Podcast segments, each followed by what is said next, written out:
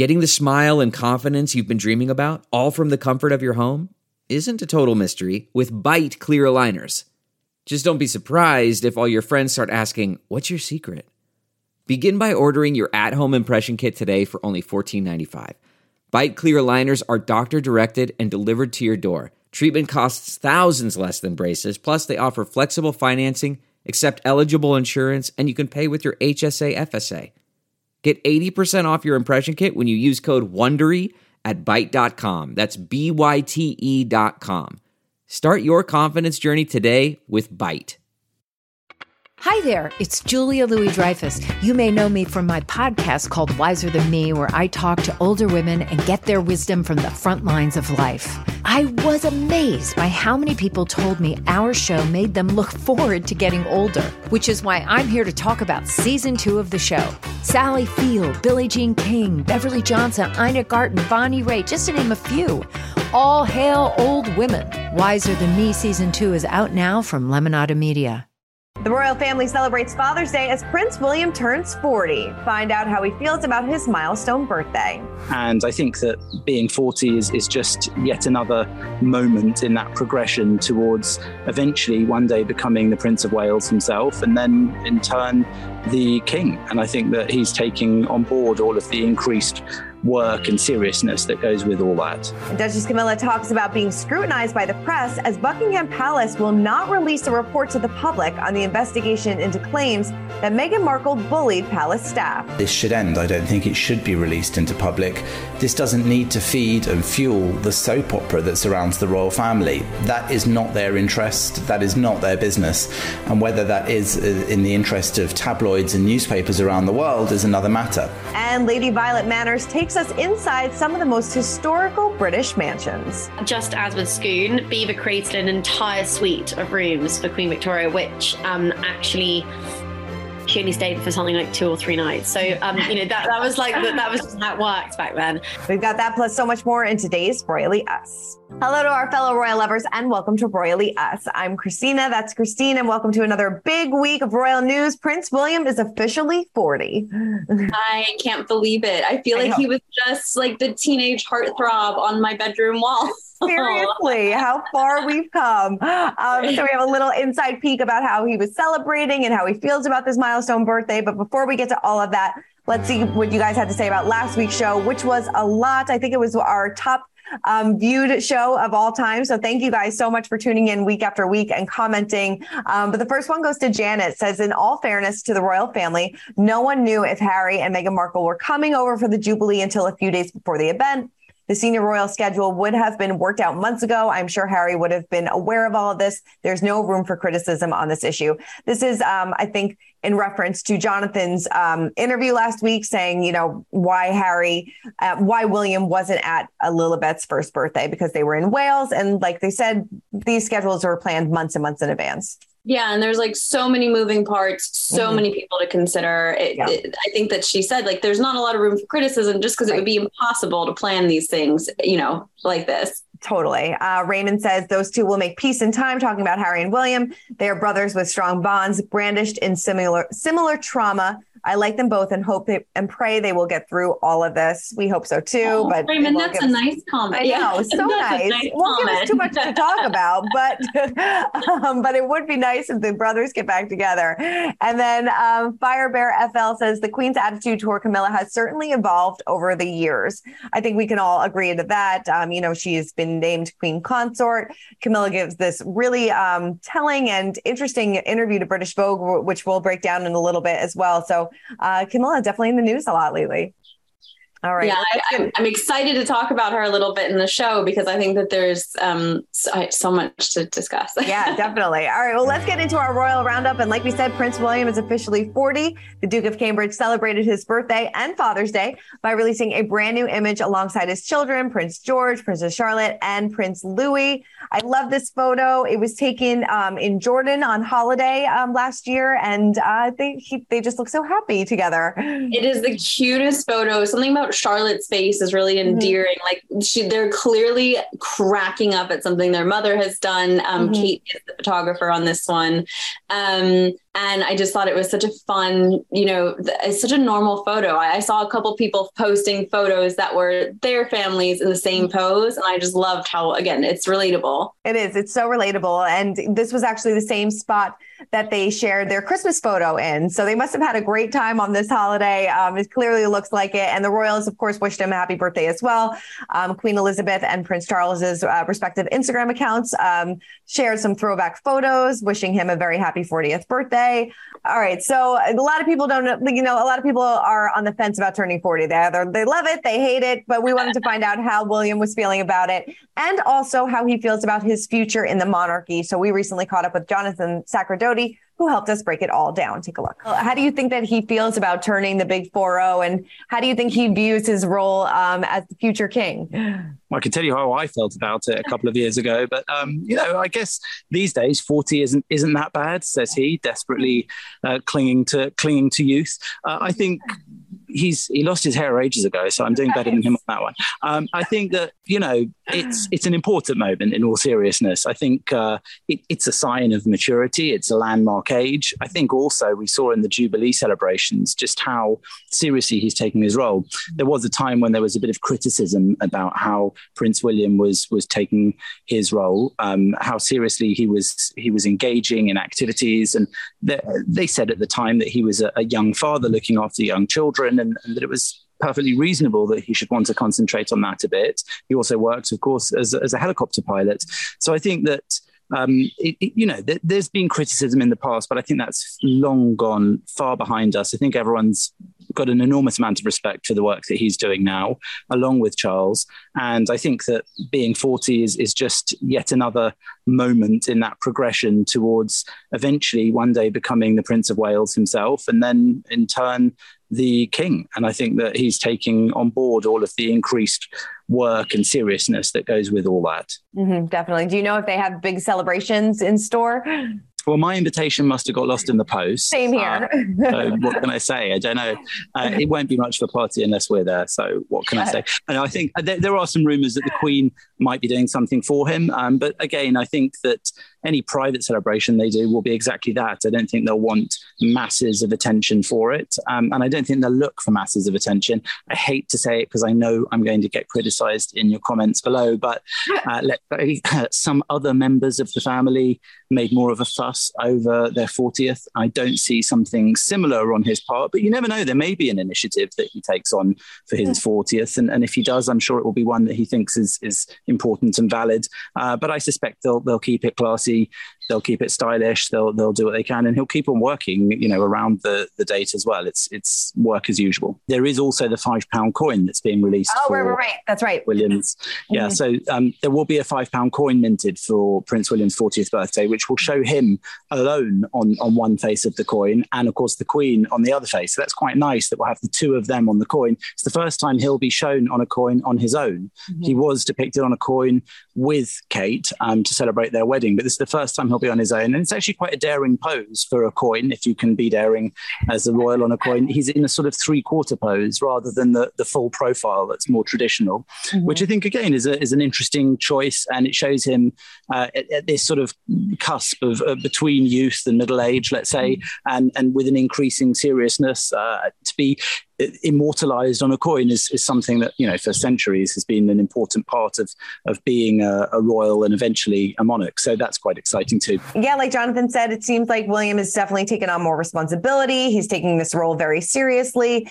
And we are seeing that in a, in a few of the different um, things that he's been doing recently especially helping um, the homeless. He wrote this great essay for big issue magazine and in it he wrote i was 11 when i first visited a homeless shelter with my mother who in her own inimitable style was determined to shine a light on an overlooked, misunderstood problem. In the 30 odd years since, I've seen countless projects in this space grow from strength to strength, including charities of which I have had the honor of being patron.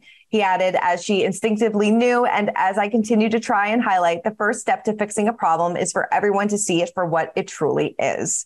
Um, this was, of course, when he went undercover to sell those um, issues of the Big Issue magazine, and I just think this this is a great essay.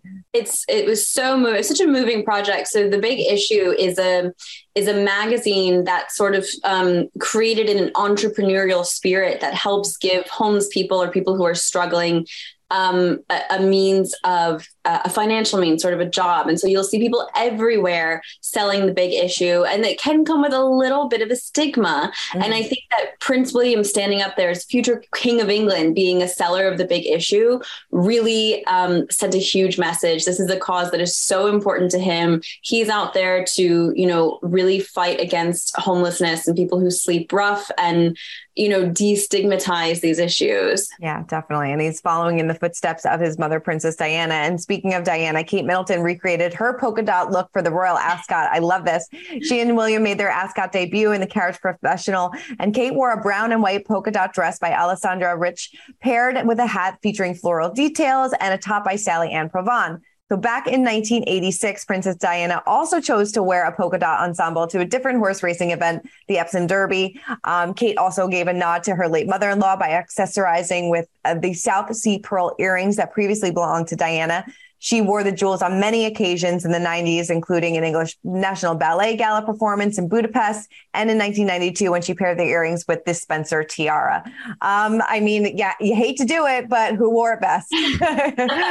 I know. I don't know. I I'm going to give it to Kate this time because I think that um, only because Ascot is a bit more dressy than Epsom mm-hmm. Derby, so I loved the dressier style. You know, with the big diamond earrings and everything. Mm-hmm. I thought it was amazing. But it was immediately the photo comparisons came up, and there was no way Kate didn't know. You know, mm-hmm. most of the time when they compare her style to Diana, I think, mm, I don't know, like that's kind of a stretch. But this one just seemed really obvious to me. Oh, 100%. And polka dots seemed to be uh, the trend of the royals because Princess Beatrice was also wearing polka dots, the royal ascot looking fabulous as always. Um, but a big, obviously, the person of the hour missing was Queen Elizabeth. She missed the ascot for the very first time ever surprised by this?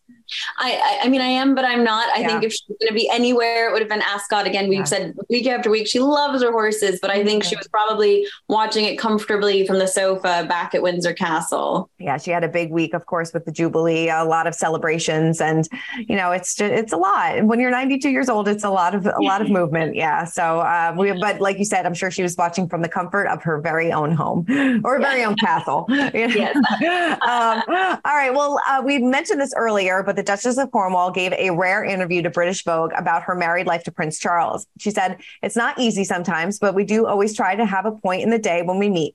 Sometimes it's like ships passing in the night, but we always sit down together and have a cup of tea and discuss the day. You know, when we go away, the nicest thing is that we actually sit and read our books in different corners of the same room. It's very relaxing because, you know, you don't have to make conversation. I feel you on that one.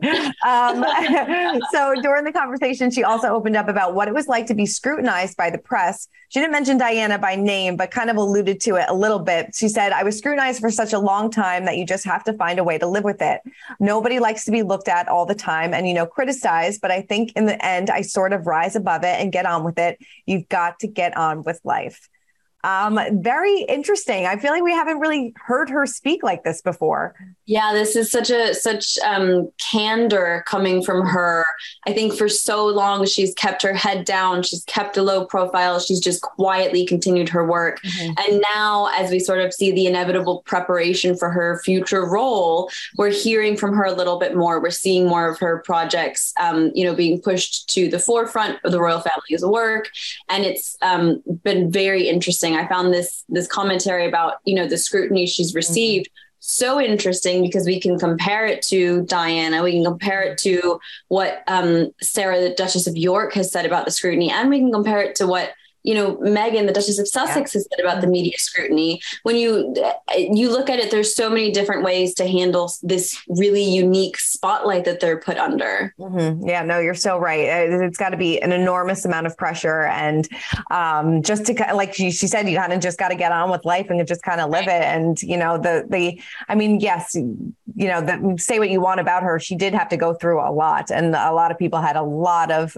opinions uh, about her and how so, but she endured it, and here she is. I think she did. I really admire her for what she's endured. Right. You know, there was so much, such a long, tumultuous history in, her role within the royal family, if you will. But lately, I she's just such incredible work for you know survivors of domestic violence, for mm-hmm. reading and literacy. I mean, I really admire her these days. Definitely, definitely. All right, well, let's um, circle back to Duchess Kate because she held her first roundtable discussion with UK politicians as she championed her royal work on early childhood development. She urged that there is more we can all do to prioritize the well being of children, whether it be directly helping a child or by investing in the adults around them. So take a quick look.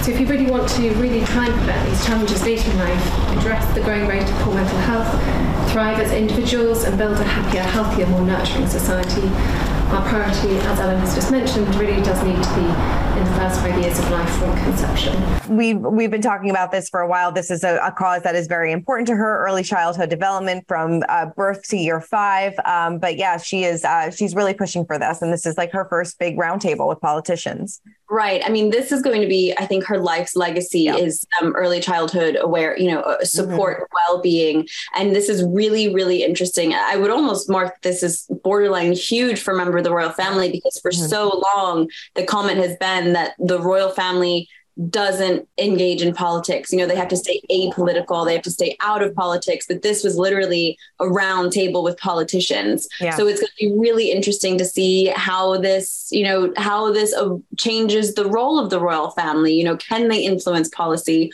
while remaining, you know, politically neutral? Yeah, very interesting. All right. Well, let us spill some royalty and Speaking of things that are interesting, the Sunday Times reported that the investigation run by an independent law firm into Meghan Markle's bullying claims is over and the findings will not be revealed. So sources told the Times that it is officially buried because the royals wanted to limit the tensions between the Sussexes and the palace, but they are improving the policies and procedures.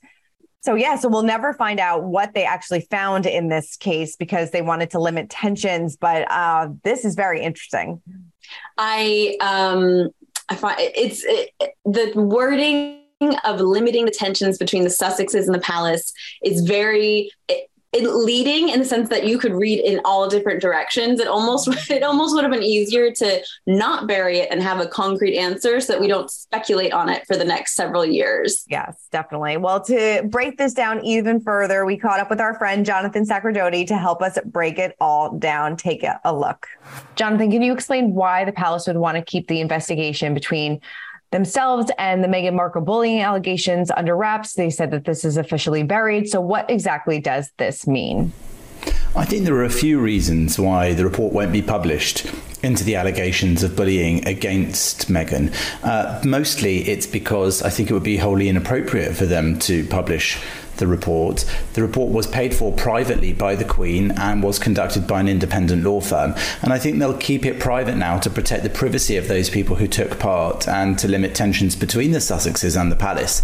Let's remember that I think in any workplace, if there were an internal inquiry into bullying allegations, it would seem totally inappropriate for it to be then splashed across the press, to have the names of the people involved in articles, to have people speculating about their lives, about what happened in the office where the bullying took place or alleged bullying. I think it would just not be an appropriate thing to do to safeguard those people's well being. And I think the same applies to the relationship between the palace and Meghan herself. I don't think it's going to do anyone any favours if they start to put all this out there now and start to influence inflame anger between the two parties. Instead, I think that they've acted responsibly to undertake the investigation because if there were allegations of bullying, they need to look into them, as any employer should do, uh, whether they're the royal family or not. They still have to take care of the well being of their staff and to deal with allegations like bullying. And I think they are then going to take on board the report and see what they can do internally to make sure that this sort of thing in future is less likely to be a problem for staff members. The original complaint, remember, was made in October 2018 by Jason Knauf, the then communications secretary for the Sussexes, who later served as the chief executive of the Duke and Duchess of Cambridge's Royal Foundation, and that ha- he served in that post until January this year. In a formal complaint, Prince William's then private secretary and the senior courtier in the household said, I'm very concerned that the Duchess was able to bully two PAs out of the household in the past year. So it is a very serious allegation. In fact, he went on to describe her behaviour as totally unacceptable, adding that the Duchess always seemed intent on having someone in her sights. And he remained concerned, he said, that nothing will be done. I think, bearing all that in mind, the palace had no option really but to investigate these bullying allegations. And now that they've got the, the, the investigation done, uh, they have their position on the allegations and they're able to put in place modifications internally for the safeguarding of staff within the palace. Uh, and that's really where this should end. I don't think it should be released into public. This doesn't need to feed and fuel the soap opera that surrounds the royal family. That is not their interest, that is not their business. And whether that is uh, in the interest of tabloids and newspapers around the world is another matter. That's not who they were trying to serve in carrying out this investigation and this report. Yeah, well, guess we'll never know what, what went down there. All right. Well, now it is time to break down the royal rules. And to help us do that is Lady Violet Manners. She is the executive producer of Duchess the podcast. Now, that explores that historic homes of Great Britain and the women that lead them. This is a fascinating conversation. She grew up in a palace herself, in a castle herself. So take a look at this. I'm um, Violet, and I grew up um, at uh, a place called Belvoir Castle, which is based in the kind of middle of the UK. Um, and I kind of have like two hats, which I, I seem to sort of alternate between throughout every week. Um, so the first being I have a, a, marketing agency which has been going for about two and a half years, um, and we you know largely work with luxury brands and helping them sort of navigate the ever changing landscape that is you know luxury. Um, and, and and and you know how do you kind of dial into and dial down on um, your consumer and and you know navigate things like you know uh, having a healthier, more economical and environmental, like supply chain, etc., cetera, et cetera. Um, so there's lots to that role and that hat. And then my kind of fun hat that I like to like take on and off um, sporadically is being an executive producer on Duchess podcast, which is a podcast that my mother and I founded in 2019. And then we released the first series in kind of mid madness of 2020 um, you know not knowing that we were you know in the midst of uh, or, or, not knowing we were going into the midst of you know a, a terrifying kind of pandemic um, which i think kind of probably lent itself slightly to, to podcast listeners and podcasting in general because you know we were all at home had you know ample amounts of time to sort of kick back and enjoy a, a really fun episode um, be it duchess or your show or others. So um, it was kind of serendipitous i think actually the way that it all panned out for for duchess at least um, and then duchess has been going yeah, we're in our third series. We've actually sadly just finished our third series. So as of Sunday, we released our final episode. Nice. Very nice. I um I started listening to the Duchess podcast during the pandemic, sort of as you said, we had ah. loads of time and nothing else to do. And I found it so soothing during such a you know uncertain time. But I'd love to know why did you and your mother think that historic houses would be interesting? You know, it is. It's so interesting to listen to, but what made you think that this was definitely a topic for a podcast? I mean, I think if you look at, you know, I think if you look at Netflix, Amazon, Apple, Disney, like they forever sought inspiration from period heritage and period history. Um, so, you know, like way, way back into, you know, the kind of sense and sensibility, Pride and Prejudice, long before the likes of Downton Abbey were on the scene, or dare I say now Bridgerton. Um, so I think I was always fascinated, especially having grown up in, you know, private heritage and, and having a really acute understanding of the work that that goes on behind the scenes to keep sort of behemoth places like like Belvoir and others alive and kicking. Um, I, I also think there was a sort of disconnect because you had the wonderful sort of like fantastical, um, dramatic, romanticized sort of stories being told through the likes of Pride and Prejudice, Bridgerton, etc., of you know heritage stories from yesteryear, and then you've got this complete disconnect with the reality of what it's really like to live, run, own, manage, you know, private heritage in the 21st century. And I think I was kind of, you know, I've been um, at the receiving end of lots of media interest, you know, around my upbringing at Belvoir, along with my siblings. And I kind of just got a little bit bored of the narrative always being, you know, you're spoiled, you're entitled, you're X, Y, and Z because you grew up somewhere like that. Yes, it's an incredibly privileged place to grow up in. And you know no none of us pick where we land but you've got to make the best of where you do. And i think from my point of view you know with an understanding of marketing i think i was just really keen that we quite literally grabbed the microphone and sort of started to own the narrative a little bit more around you know what it means to run private heritage not just for the houses themselves, the people that live in them, but actually the communities that are around them. You know, I know that um, there is a, a Belvoir episode in the Duchess podcast, so we might give away a little bit just in case people go back to listen to it. But um, does Belvoir have any sort of historical royal connections that you can share with us? I mean, we don't. I mean, yes, we do. So there are, like, for example, there's a whole suite at Belvoir um, which was created for Queen Victoria when she came to stay, as with Scone Palace, which is another fabulous episode on the series. It's where all of the kings of Scotland have, uh, you know, were once knighted. Um, uh, you know, just as with Scone, Belvoir created an entire suite of rooms for Queen Victoria, which um, actually she only stayed for something like two or three nights. So, um, you know, that, that was like, that, that was how it worked back then. Um, but actually the history of Belvoir and the, and the kind of royal connections has been, has been one, you know, it's not like we've kind of married into the royal family. My great aunt, Lady Ursula, um, was the Queen's, um, was one of the Queen Elizabeth's, um, she was I can't remember the official word, which is awful, but she was at her coronation and she was one of the kind of forebearers of Queen Elizabeth's coronation. so that's the kind of honor, yeah. Yes, exactly.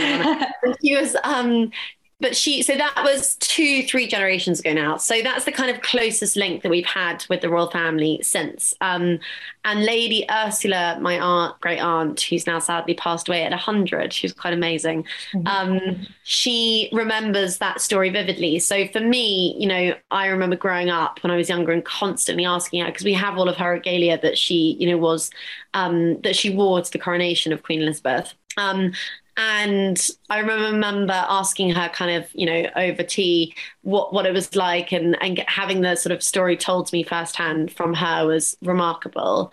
Um, but I think that so Belvoir's history has been kind of fleeted with, yeah, stays from the royal family, but we've never kind of directly married into the royal family um, in that sense.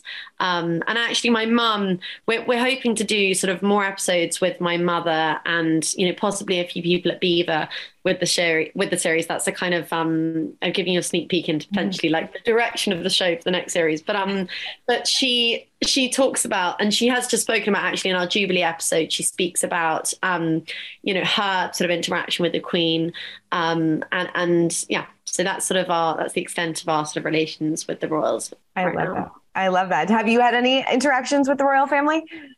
I have done, yes, in the mm-hmm. past. Um, not for a long time, um, mm. but uh, just very fleetingly. But it's yeah, not not not for a long time, sadly. Mm. Um, but I think that I mean it's obviously Prince William's 40th today, yeah. so um, I think they are a, a total kind of inspiration to anyone that's you know grown up or frankly you know now runs uh, private heritage i think the queen most especially of all is like the ultimate kind of matriarch. Um, and and really like is a huge i know um, inspiration to the women that we've had on our show to date I don't know about you, Christine, but I am booking my tickets. I'm heading to these castles. I will meet you out there. I know, right? We need a weekend away, like in a, in a palace. We've earned it at this point. We really have. All right. Well, let's get to our royal history moment of the week. And Queen Elizabeth shared a photo with her father, King George, to mark Father's Day. I love this. Just a, a very intimate, fun moment between the two of them. And, and you know, it's she, it's well, obviously when she was a princess, a very young, and looks like to be in her early 20s. So a very nice photo of the two of them. I know we've seen so many photos of, you know, the last 70 years of her reign. It's nice to have these reminders of, you know, these, you know, private family moments. Yes, definitely. All right. Well, let, let's check in in our pint sized palace and Princess Charlotte, maybe the next soccer or football star. During a visit to England women's team, Prince William revealed that his seven year old daughter is a budding football player. After meeting the players and receiving three football shirts for his children, he said, Charlotte wanted me to tell you that she is really good at goal. She said, please tell them that she's a budding star for the future. I love that. I love when we get these little tidbits of, um, you know, the kids and what they're into and um, how they are. And she seems like she's really into soccer. I love this. You know that Prince William was at the breakfast table telling them what he was doing today. And, you know, they're all so jealous.